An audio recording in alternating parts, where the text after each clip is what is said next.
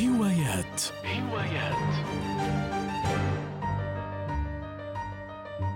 أنا دخلت هذه الرياضة وأنا كبير. من ثالث رابع رالي. إحنا عم ننافس على الفئة تبعتنا. دائما عم نكون مركز ثاني. بننافس المركز الأول طلعنا على المركز الأول أكثر من مرة. جبنا مراكز كثير منيحة الحمد لله. من شب على شيء شاب عليه. فحتى وإن لم تكن ابن شومخر إلا أن عشق المحركات أمر معقد قليلا لأنه متى ما دخل في قلبك في الصغر سيطاردك لتعود إليه ولو بعد حين في الكبر. وإن حدت بك الأقدار للعمل في مهنة بعيدة كليا فلن تجد راحتك في أي مكان أكثر من خلف المقود. شيء يشبه قصة بطل سباقات الرالي الأردني طارق الطاهر.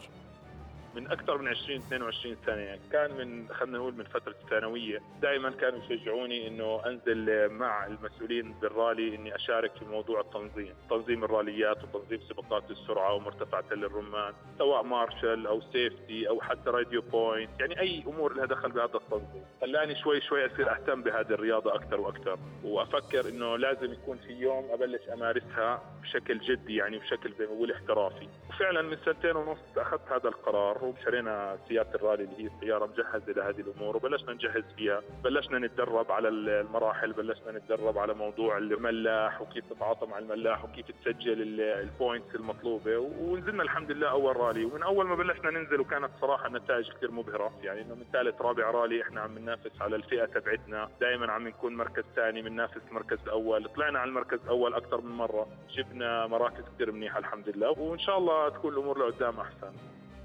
لا يعني أن تنبع القوة الحصانية من المحرك بأن القيادة هواية الكسالى. فعليا هي رياضة بالمعنى الحرفي للكلمة. فالسيطرة على حركات المركبة العنيفة والتركيز دائما على أدق التفاصيل كل ذلك يتطلب قوة عضلية كبيرة للقيام بردات فعل سريعة ودقيقة.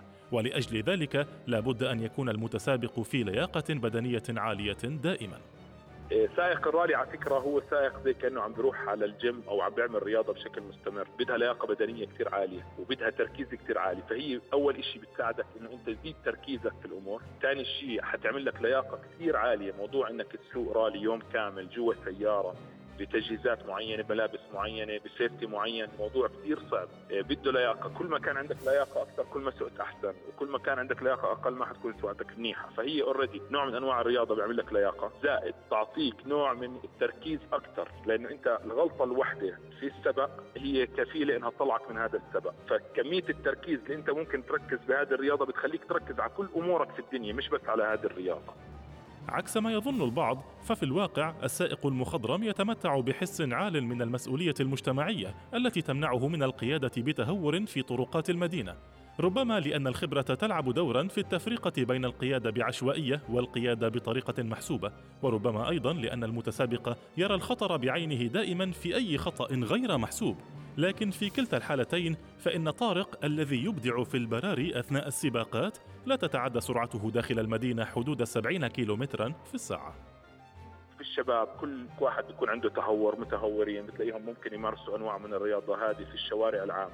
وللعلم إذا أنت كنت قبل هذه الرياضة ممكن بتقوم بمغامرات خلينا نقول في الشارع مستحيل أنت ترجع تعمل هذه المغامرات بعد ما تمارسها. أي واحد إنه عنده هواية أو حاله إنه عنده قابلية بيقدر يروح على على المكان المخصص في بلده لرياضة السيارات ويشارك أو يتعلم حسب إيش هو رغبان. ويكون كل شيء في ضمن حلبات في ضمن طرقات مخصصة لهذا النوع. فدائما إحنا بنقول السلامة أهم شيء في هذه الرياضة والسلامة في في الطرقات أنا بالنسبة لي هي أهم من أي شيء بما إنه بلدك موفرة حلبات وطرق خاصة ومخصصة لهذا الموضوع روح شارك ورجي شطارتك في هذه الحلبات مش ضروري تورجيها في الشوارع العامة وتعرض حياة الناس للخطر. هوايات. هوايات.